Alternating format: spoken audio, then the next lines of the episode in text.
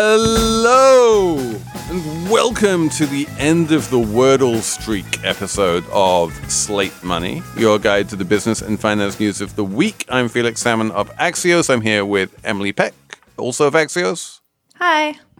and Elizabeth Spiers. Hello. And yeah, I'm going to explain. You probably know because you're a news consumer why I broke my Wordle streak this week. Um, or Emily is going to talk about industrial action in the media world. Uh, we are going to talk about the Trump org, tax evasion, and why people like perks and why people wind up getting perks rather than cash. We're going to talk in Slate Plus about the relative merits of cash versus gifts. We have a whole Slate Plus on holiday gifting. And yeah, we are going to talk about GPT and chatbots and AI. It's all coming up on Slate Money. When you need mealtime inspiration, it's worth shopping Kroger, where you'll find over 30,000 mouthwatering choices that excite your inner foodie. And no matter what tasty choice you make, you'll enjoy our everyday low prices, plus extra ways to save, like digital coupons worth over $600 each week. You can also save up to $1 off per gallon at the pump with fuel points. More savings and more inspiring flavors make shopping Kroger worth it every time. Kroger, fresh for everyone. Fuel restrictions apply. Hello, it is Ryan, and I was on a flight the other day playing one of my favorite social spin slot games on chumbacasino.com. I looked over the person sitting next to me, and you know what they were doing? They were also playing Chumba Casino. Coincidence? I think not. Everybody's loving having fun with it. Chumba Casino is home to hundreds of casino style games that you can play for free anytime, anywhere, even at 30,000 feet. So sign up now at chumbacasino.com to claim your free welcome bonus. That's chumbacasino.com and live the Chumba life. No purchase necessary. VGW Group. Void were prohibited by law. See terms and conditions. 18 plus.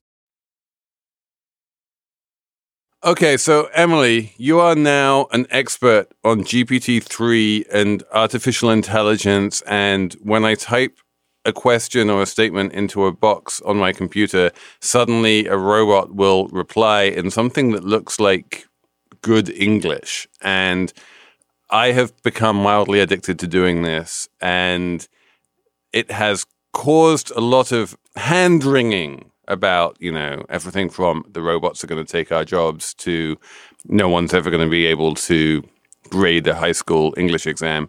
um, what is the Emily approved truth of the matter here? Oh wow. Um, disclaimer: I know I make no claims to knowing the truth about anything, and that is the the broad overall problem with what's called Chat GPT, which is what set the internet buzzing this week. It's the new thingamajig that does what Felix says. You type in a question or a prompt, and then it answers you in human language. And what I wrote about for Axios and talked about on Slate What Next is that it's so much better as a user experience than say than Google search, right? Like you type something into Google search, you get a bunch of links, some of them are really bad, blah blah blah. With Chat GPT, you get a straight answer in straight paragraphs. Problem is, you don't know if any of it's true. There's no links, there's no citations, nothing. It could be totally made up. Um, an Axios reader emailed us this morning and said, you know, I typed something about my industry into there and it and it told me to read these books that don't even exist. So that's kind of a problem. There's there's a great quote on Twitter about AI where it said something like, um, you know, everybody's enthralled with AI because it, they think it's like having access to a really smart person, but in reality, it's like having access to unlimited dumb people. I don't I don't think I haven't come across people who say that AI is like having access to a really smart person. Like that that feels a little bit of a straw man. What I what I have come across is people saying that like it become it does make it much more difficult to tell the difference between what's true and what's false because one of the indicia of plausibility has historically been fluency right if you have a long piece of well argued prose that is well written and makes sense we just have over the course of decades of reading things generally understood that nearly all of those things are true um, because why would anyone go to the effort of you know, just making that shit up. Like there would be no point in writing it and going to the effort of writing it if you if there wasn't a reason to write it. And nearly always the reason to write it is because it's true. Like you know, there is a tiny edge case of people deliberately trying to, you know, um, mislead. But on the whole, that's the way that communication works: is that people say things that are true to each other. And AI has no particular ability or interest in saying things are true. And what it doesn't have is that kind of hump of difficulty. If you want to write 500 words on something, that takes time and effort. If AI wants to write 500 words on it on something, it takes no time and no effort. And so suddenly there's a super confusing increase in the amount of fluent false information out there. Yeah, I think part of the reason why people are so fascinated by it is is it, it AI does such a good job now of mimicking human speech patterns and diction and, and even, you know, understanding idioms. So whenever you read something that's that's being, you know, put out by an AI, it feels more convincing because it sounds more human, at least compared to what AI looked like, you know. 10 It is years it ago. is totally passing the Turing test at this point. If you look at the answers to the questions that you type into this chatbot, like there it is it does cr- convincingly sound human. The problem is also, he- Felix, you said most people write and say true things, but that I, I would clarify that and say most people write and say things they believe to be true. And some Sure. people are better or worse at making arguments around those things. And those are, you know, the, the things people say are biased. The things people write are biased. Right. And AI doesn't have that problem, right? Like we can't we can't filter the AI through the thing that we've built up over decades, which is, oh well, you know, Emily Peck is saying this, so I need to discount it on the grounds that Emily Peck is saying. You know. right? Like um but because there is no there is no consistent bias in AI. Exactly. Although the the chatbot, like it does have a kind of consistent bias towards like milk toast middle of the roadism. I've definitely noticed that. Wait, so um, before we analyze it further, I would just like Felix and Elizabeth to tell me a bit about what they asked Chat GPT to do this week. Felix sent me some wild stuff. He sent me, um, he had asked Chat G, would you ask it? Do why should I save someone's life if we're all going to die anyway? and and the answer was amazing, right? Like, read out the answer to that. Um, okay. I missed the one you sent me that is should I get back together with my boyfriend if I really like his dog and his dog really likes me? what is that? Well, well, no, but actually read the answer to that one because that was again that was also like a really good answer. it is really good. Okay. So again, Felix a- Felix asked, should I get back together with my boyfriend if I really like his dog and his dog really likes me? And the answer is ultimately the decision to get back together with your boyfriend should be based on your feelings for him rather than his dog's feelings for you. And then it goes on. But I mean, that's pretty good advice, I would say. Yeah, it's like it's it, and but the weird thing is like we get surprised if if the advice is good. So so yeah, read the one about the dying because I thought that was just like if you gave this question to like an undergrad philosophy student and they came back with this answer, mm-hmm. you would be like, that's a really good answer. Okay, so the question is why should we care about saving lives when everybody's going to die anyway? Which is really dark and um should I be should we be worried about Felix? should I read the answer? Yeah. While it is true that everyone will eventually die, the value of human life lies in the experience of living and in the positive impact that individuals can have on others during their lifetime. Do you want me to go on? Oh, that's good. very sweet. Yeah, it's nice. No, and then and then what was the what was the um the final sentence? While death is inevitable, the value of life lies in the experiences and relationships we have while we are alive. And you're like, whoa. We're wasting our time talking about money. But it's like, but it's a it's a good answer to a really gnarly question, right? Yeah, yeah, it is.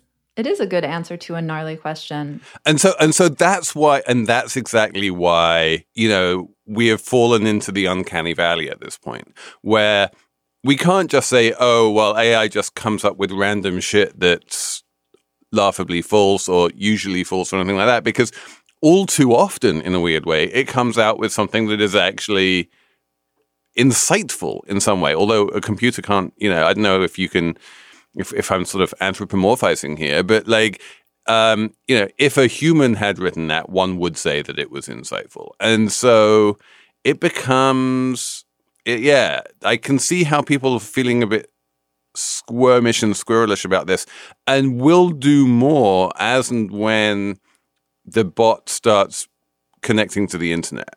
One of the interesting things about the bot right now is it doesn't have any access to you know, to Google or to the internet. It can't link to stuff. It doesn't know anything about current affairs, and so it's it's just like you know high level theoretical things that it can it can answer, but like it can't answer something like you know which party is Kyrsten Sinema a member of. Well, none of us can answer that. Fair. Uh, there, this reminds me of the, there was a story a while back about a, I think, a guy at Google who who was training AIs, or he was working on ethics problems with AIs, and he became convinced that the AI he was working with was sentient. And I wonder if that's you know a little bit of what we're talking about in terms of uh, projecting onto the AI because it totally. sounds Like that was so superhuman. weird. He he had these chats back and forth with the AI, and he's like, "Are you sentient?" And the and the AI would be like, "Yes, I'm sentient." And it's like you know. He's like, oh shit, now I've caused this being to exist. It's like, no, you've just created a computer to parrot what someone would say when asked that question. Yeah, I mean, and that's the big fear, you know, going back to such works as The Terminator, that the AIs will take over and destroy us all. Um, but I, I think from from looking at this this week, not a long time, people have been working on this tech for decades. The AI is just telling us what's out there and what's already known. It's not thinking up new things, I believe, right? Well, I mean, like in a weird way, you know, that answer to that question that I gave it, I gave it a question about why, you know, why should we save someone's life if we're all going to die anyway? And it gave an answer which, like, no one, no human has ever given that exact answer before, right? Like, people have, like, beat around that bush and said something which is very similar.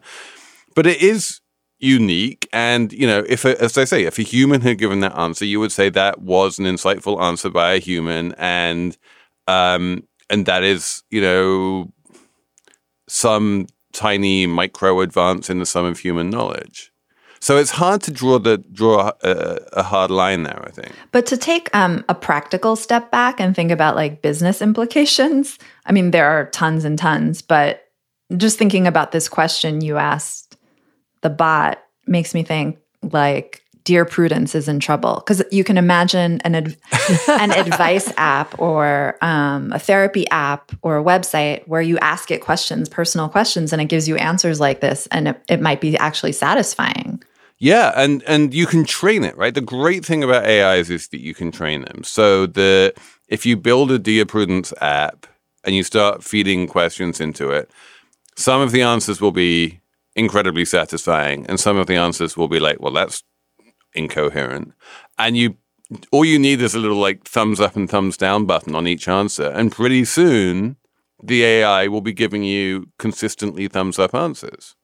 And those are the kinds of things people type into Google and I think get unsatisfactory search results from. And I mean, there's been a lot of criticism in recent years that, you know, Google search is is not that good anymore and people are doing Reddit instead or YouTube. And it's true, like the kinds of Or even TikTok. yeah, or TikTok, because sometimes you want advice about a medical issue or a personal issue or an existential crisis like Felix, um, or a recipe. My entire life is an existential crisis. and um, and Google search just isn't satisfying. You get a bunch of links. You can't. Maybe they're all the same SEO optimized text, things like that. You can really see why big tech companies are throwing so much money at this stuff. So the weird thing about that is that when it comes to machine learning and AI, Google is probably about as sophisticated as it's probably the most sophisticated and advanced company in the world. Um, GPT was released by a company called OpenAI that used to that started life as a non-profit with the aim of like heading off Skynet or something, and has now become this sort of shadowy for-profit that no one entirely understands. But it's not Google. And I don't know anyone who thinks that OpenAI is better at AI than Google is, right? Google owns this company called DeepMind, which um, is just astonishing when it comes to AI. And I'm reasonably confident that if Google had wanted to release GPT or something very, very similar into the world, it could have done so by now very easily. It has that technological ability. And for whatever internal reasons, it has decided that it doesn't want to do that. And I have seen criticism of OpenAI for releasing this into the world and allowing absolutely anyone to use it because as we've seen, you know, there are dangers, you know, already a whole bunch of high school and even undergraduate um, teachers are saying, I can't give people exam questions anymore because I'm not going to be able to tell the difference between an answer that was written by my student and an answer that my student just copied and pasted out of GPT. Um, and that's one of the low lying, like, kind of least dangerous possible implications of this. So, in terms of like this being a threat to Google, it's interesting to me because you know Google was there already and then has already like considered and rejected the idea of releasing this kind of thing. Yeah, I think people are, are sort of overestimating the power of GPT specifically because it's so public facing. And for a lot of people, this is maybe the first interaction they've had with an AI powered chatbot. I think there's also there's something in the air right now because we've had so many of like the DALL-Es and Mid Journeys, like the, the image bots have all been released within the past few months. Um, and now the text bot has been released. Like suddenly the AI is, you know, it's not just people working at multi-billion dollar tech organizations who have access to these things anymore. It's everyone. And that's a, a big, big change. You know, consumer recreational AI as a category is is suddenly I mean, suddenly exists. You know, you think of AI as Mm. mostly having applications for businesses and enterprise use, and now there's a whole. Or, or, you, or it was very constrained, right? It would be something like, I'm going to get Snapchat to put rabbit ears on my head, you know? And everyone was like, haha, that's really funny. But it didn't seem like it was existentially important. yeah, I think um, though Google probably could have released something like this, there are so many constraints on it that prevented them from releasing something like this. Like it has, if it makes a mistake, if there's like a Nazi issue, that's a problem for Google, for shareholders, for Right. advertisers. It can't just, Right. it can't be experimental and nimble the Yeah, way Google- a small Google company needs to- Needs to be brand safe. So, Emily, you've you've looked, you've done some actual reporting on this. So, what can you tell us about OpenAI? Who or what is OpenAI, and should we be scared of them? I, I honestly, when you said it was mysterious, I was like, oh, good, because that's what I learned, which is um, it started as a nonprofit and had had backing from Elon Musk and Peter Thiel, not exactly the internet's favorite main characters, but I don't believe Elon Musk is involved any longer.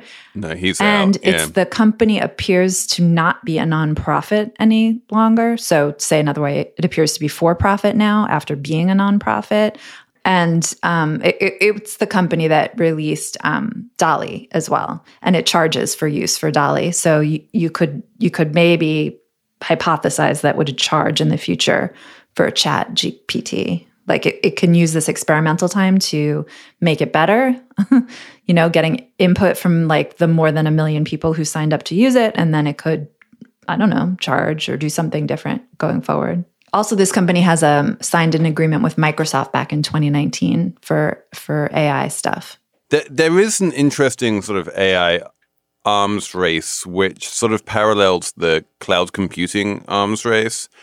That there seem to be like a like in, in cloud computing, you know, Google is very good, Amazon is very good, and everyone and, and Microsoft is very good, but you know, say IBM keeps on talking about it, but everyone in the industry kind of thinks, well, yeah, that IBM's not so good, right? AI sort of seems to be similar. It is incredibly difficult and incredibly expensive to do it well.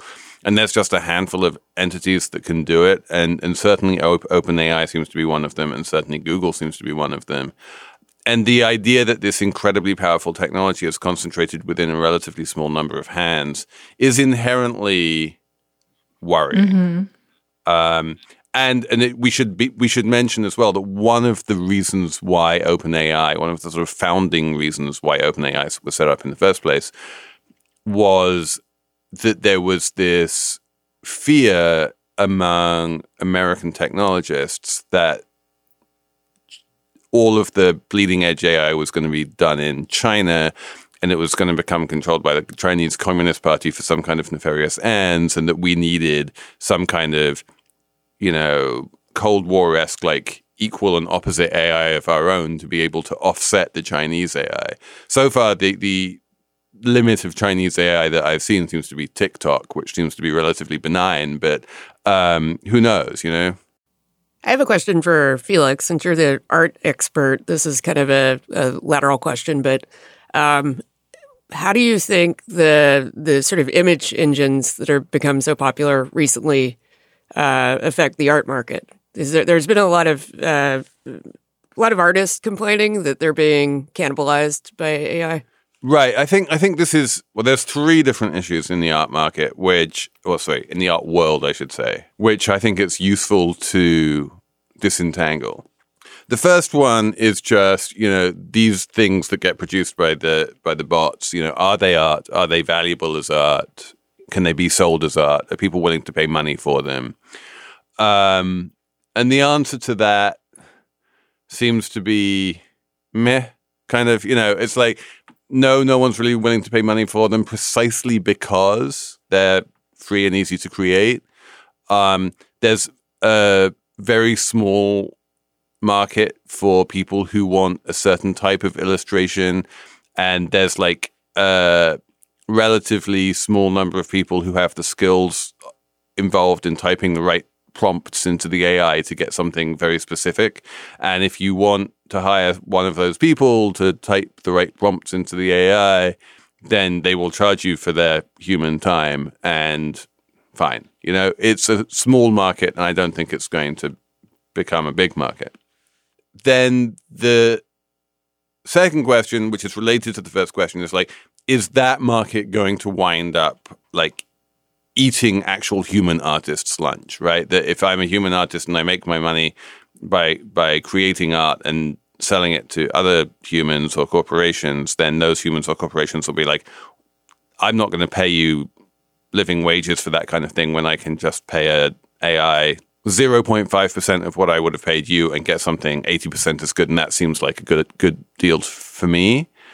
And, you know, possibly maybe, but I'm not super convinced. Um, you know, I, I'm right now, I'm in the sort of we'll cross that bridge when we come to it sort of thing rather than thinking that that's a real problem.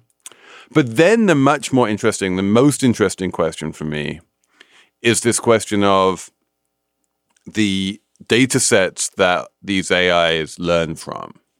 And basically, you know, the GPT robot learned by reading untold terabytes of prose and learning how people wrote from that. And similarly, the image robots learned by ingesting untold terabytes of images and learning fr- from how, you know, humans made those images. And the humans are saying like, wait, that's my work that you are using and I have copyright in that work and you should pay me for that copyright. And for the very broad AIs like DALL-E, you're like, eh, you know, any one artist is such a tiny part of the total corpus that it doesn't make a big deal. But there are very specific AIs that people are building that are trained just on a single artist's corpus. And when you train an AI on a single artist's corpus, then I think it makes perfect sense that that single artist should be able to assert copyright over their own work and should be able to effectively own the output of that AI and really own that AI rather than having it be able to be built by some random Nigerian student in Canada, which is you know what we're seeing. So I think that's the much that's the most interesting one when someone has a very distinctive style, and then a, you can train a computer to copy that very distinctive style. That's definitely problematic. Hmm. I guess stay tuned. Apple Card is the perfect cashback rewards credit card. You earn up to 3% daily cash on every purchase every day. That's 3% on your favorite products at Apple, 2% on all other Apple Card with Apple Pay purchases, and 1% on anything you buy with your titanium Apple Card or virtual card number. Visit apple.co slash card calculator to see how much you can earn. Apple Card issued by Goldman Sachs Bank USA, Salt Lake City branch. Subject to credit approval. Terms apply. Hello, I'm Imi Harper. On the Slow Newscast from Tortoise, I tell the story of how a Hong Kong billionaire was silenced. I got bombs thrown into my house. I got people came here, ransacked my computer. And I, I got people threatening me. I got this and that, but I'm safe. And what it reveals about the freedoms Hong Kong no longer enjoys. Listen to Hong Kong's rebel billionaire on the Slow Newscast, wherever you get your podcasts.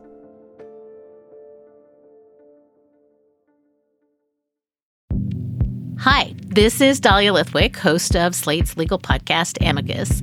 If you're listening to this show, you might be interested in Amicus's live show that we're hosting in Washington, D.C. on Tuesday, May the 14th. My colleague, Mark Joseph Stern, and I will be talking to some amazing guests, including Sherrilyn Ifill and a sitting state Supreme Court justice all about how originalism, a relatively recently invented way of interpreting the Constitution, has taken over the Supreme Court and radically reshaped the law. It's been doctrinal rocket fuel for the conservative legal movement and facilitated the rolling back of abortion rights, the expansion of gun rights, and the obliteration of the separation of church and state. And as another wildly consequential Supreme Court term careers to its end, the court's originalists are on a tear.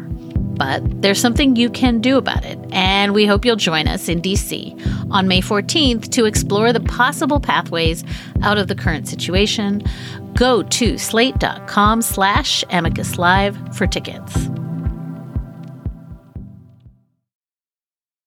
Um, let's move on. Elizabeth, you are an expert on all things Donald Trump. So he just got, or he, or his company just got found guilty of something, something, tax something. Yes, uh, they were found guilty on 17 counts of conspiracy, criminal tax fraud, and falsifying business records. And you are going to tell me whether I should care about this. Well, I, I'm not sure that uh, it, it merits a lot of your brain space, but what's sort of remarkable about it is how incredibly stupid it is. Uh, the things that the company did wrong are just mind-bogglingly dumb. There was a good Bloomberg story, um, I think yesterday, and it opened with a story about uh, the CFO, Alan Weisselberg, every year for Christmas would cut a check to a mailroom employee for between uh, around $6,000 to four thousand dollars, depending on the year, and he would have that employee go to the bank, cash it, and then bring it back, and he would use it to tip his doorman and garage attendants. And so, um, you know, everything that they're being nailed for is, is stuff like that. Wait, what's wrong with that? And the mailroom employee, um, like, didn't declare that as income. No.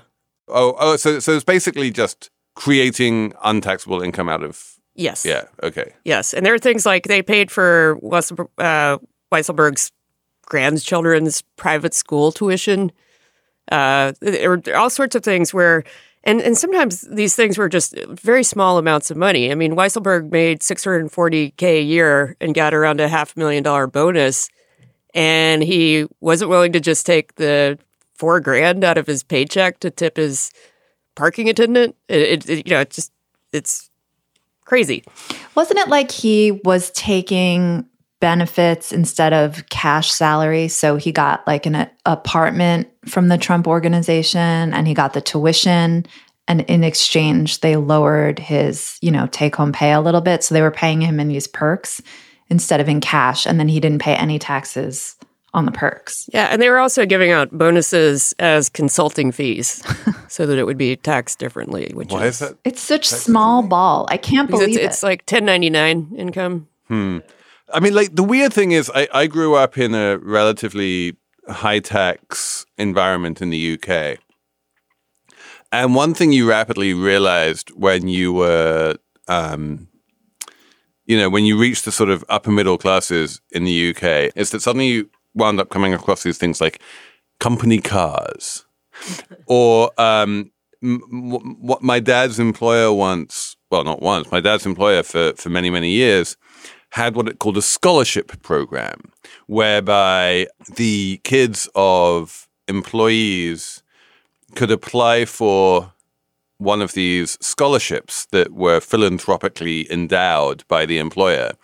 Um, and the scholarship would pay for your private school tuition. And this was clearly just a way for the employer to pay for the employees' kids' school tuition without making that, you know, without the employee having to do that out of post tax income. Um, and the company cars were similar. And there was, you know, this, there was a constant debate in the UK press back at the, back in the day about like the correct, um, way for the taxman to tax company cars.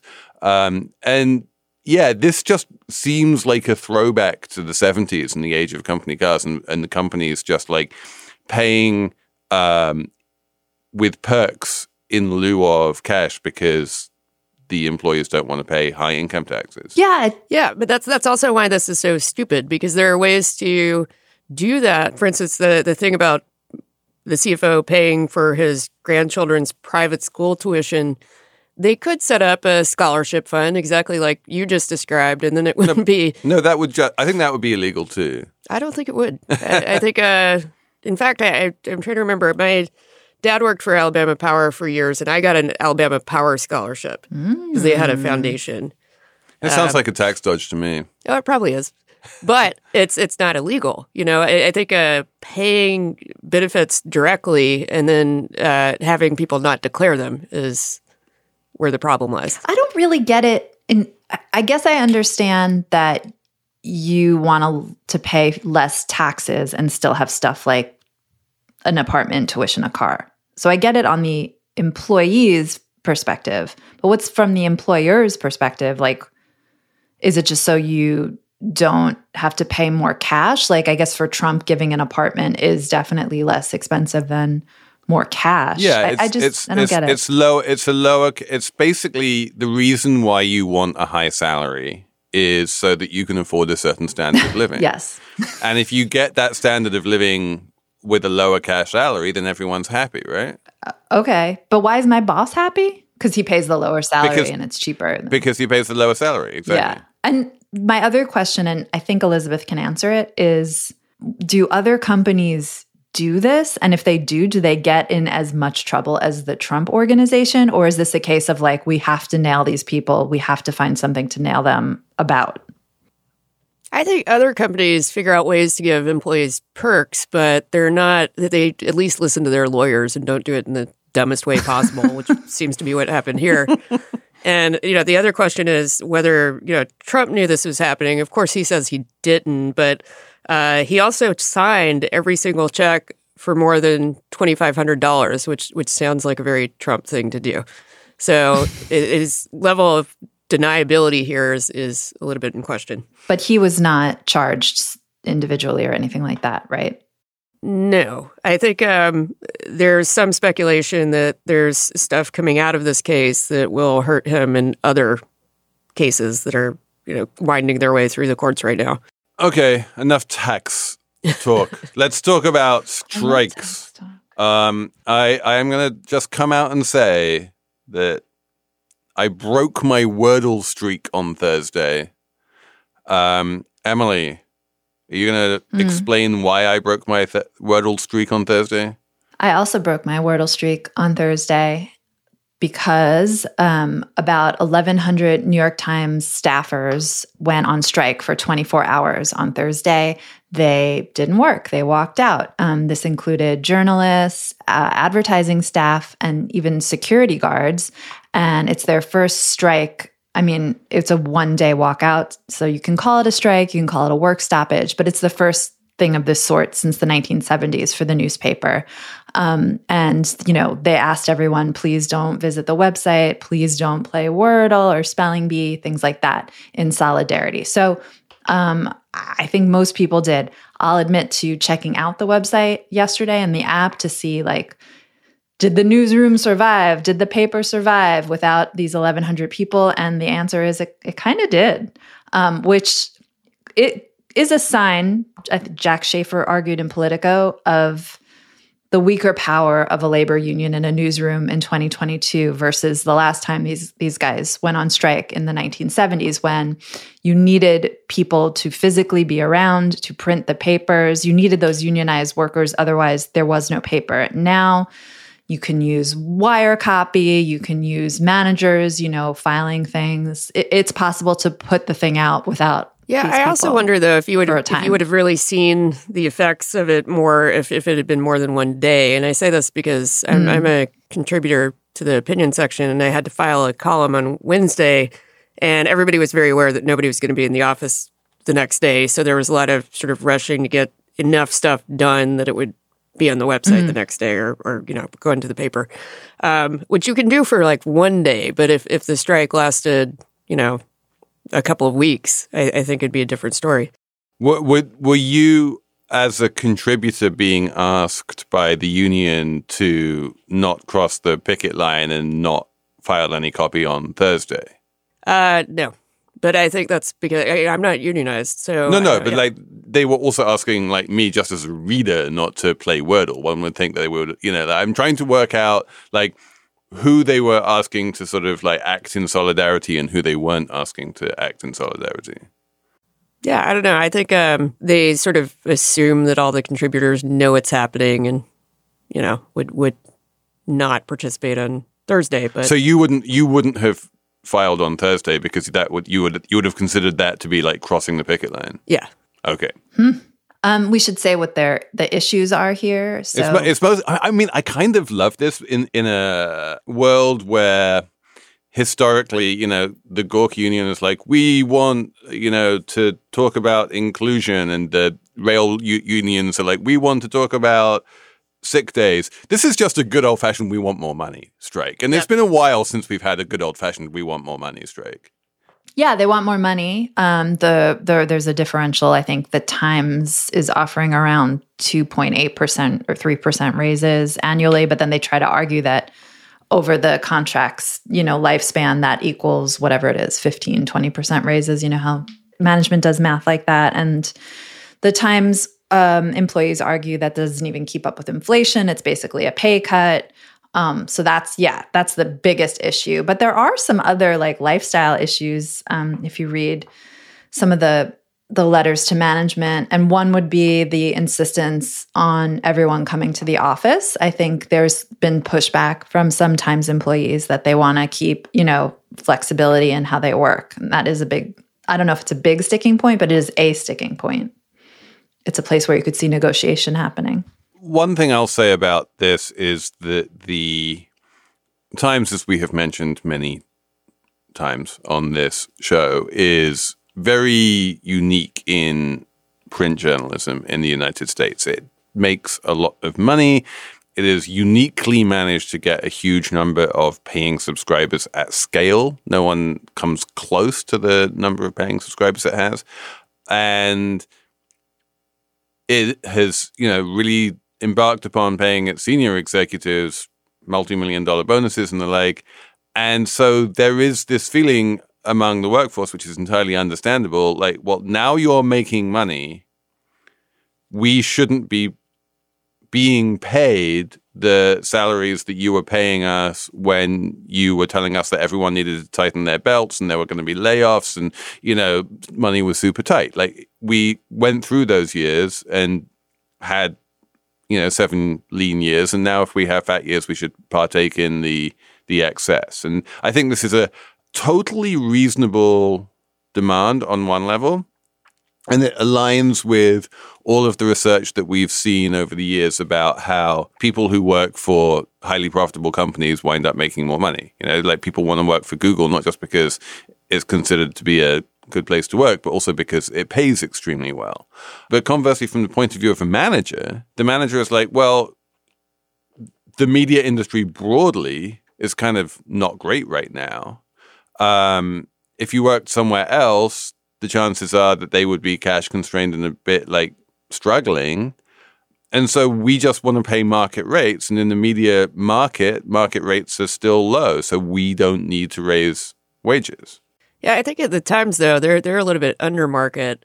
Yeah, they the- always the pay whole. because they do like like they're like come work for the prestige. Yes. Co- come work because being a reporter for the Times is like a guarantee that you get all of your phone calls returned, which is a nice thing when you're a reporter. Yes. It also, though, constrains the kind of workforce that they have. You know, people have to be able to afford below market rates to work there in, in a lot of cases, which is why one of the sticking points of the contract is uh, what the starting salaries are. And I think right now it's it's maybe 65K a year. And they want that to go up because in the New York market, that's that doesn't go very far. Yeah, and and Elizabeth, what you're saying, um, if you pull back more, even, or I think what you're getting at is like a diversity issue. Really, um, Yeah. the New York Times is constantly accused of being elitist. If they keep their starting salaries low, if they keep their pay relatively low, then the people that can afford to work there are going to be people, you know, with wealth, with family money. Yes. it will become more elite. Uh, ironically and weirdly, a lower paying place will become more elite, but that could be one outcome. It could be. I don't. I don't know how true that is in An terms of like you know, at the elite level, there are places that pay more, but I don't think they pay broadly under market. Um, you know, depending like you know, the starting salary for a reporter at the New York Times on a newspaper is well into six figures at this point.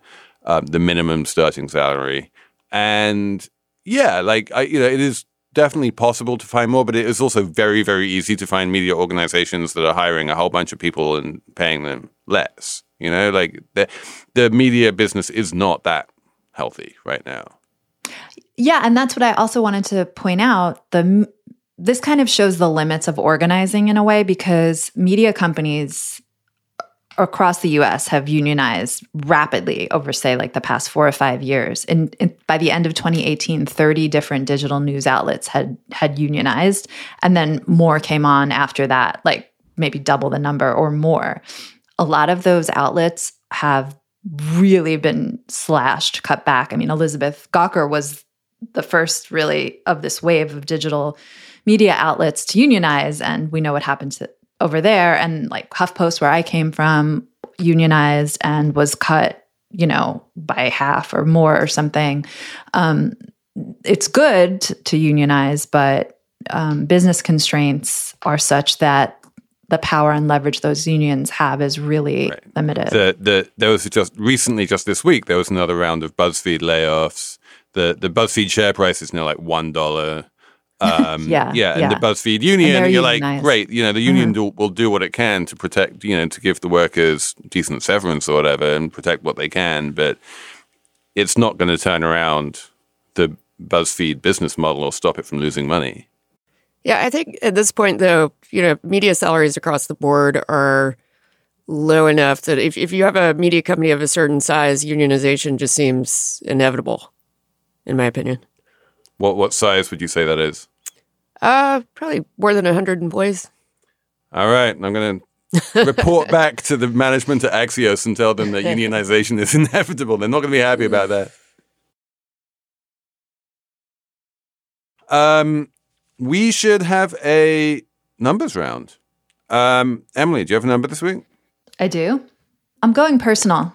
I don't care. So what? I had a news number, but maybe we'll talk about it next week. Um, my number is nine because nine years ago today, the day we're taping, is when I got my driver's license after not knowing how to drive for the first many decades of my life. And after being like really scared of it, I finally like bit the bullet and I got my license on December 9th, 2013. Um, and it was a great day and I cried, but it was tears of joy. So- so to anyone out there who does not have a driver's license, I recommend. It, was it worth it? driver's Was it everything you'd hoped it would be? Yeah. Yeah, I, I'm Yeah, another. well, it I'm was like you. revelatory. I'm a I'm a late driver learner.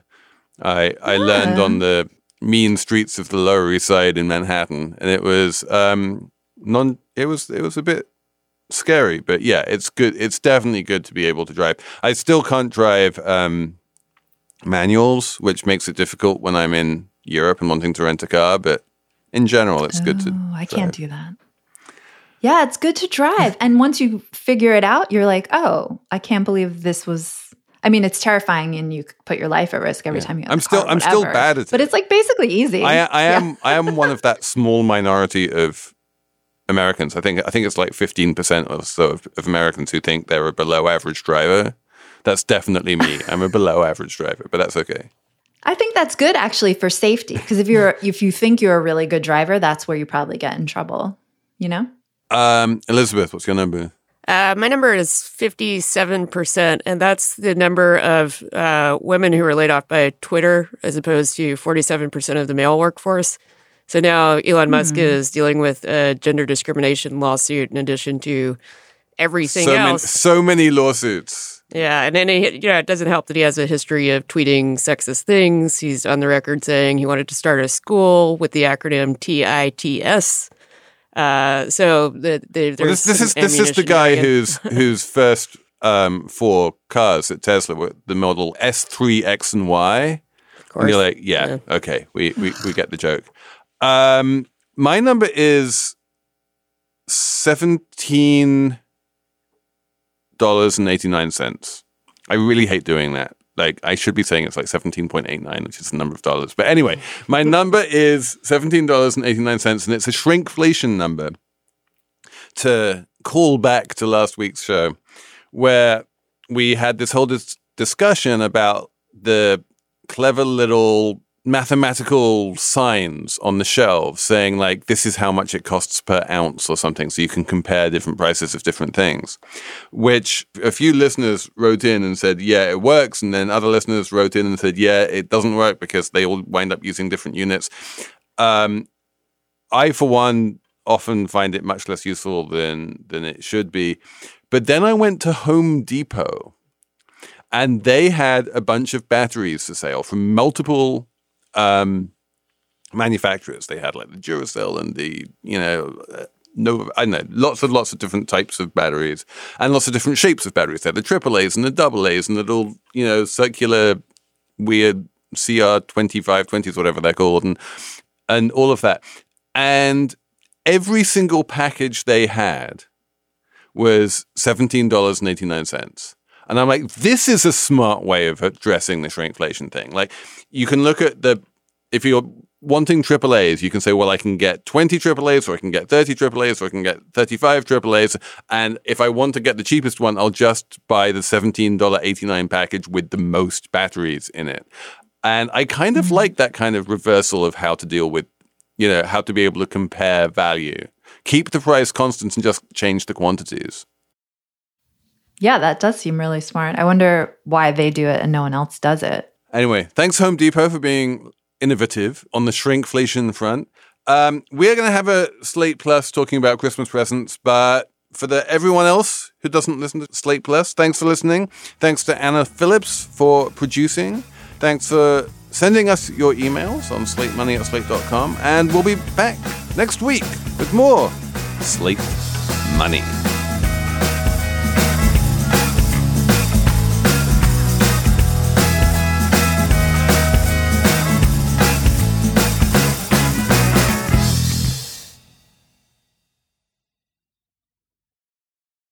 Hello, it is Ryan, and we could all use an extra bright spot in our day, couldn't we? Just to make up for things like sitting in traffic, doing the dishes, counting your steps, you know, all the mundane stuff. That is why I'm such a big fan of Chumba Casino. Chumba Casino has all your favorite social casino style games that you can play for free anytime, anywhere with daily bonuses. That should brighten your day a little.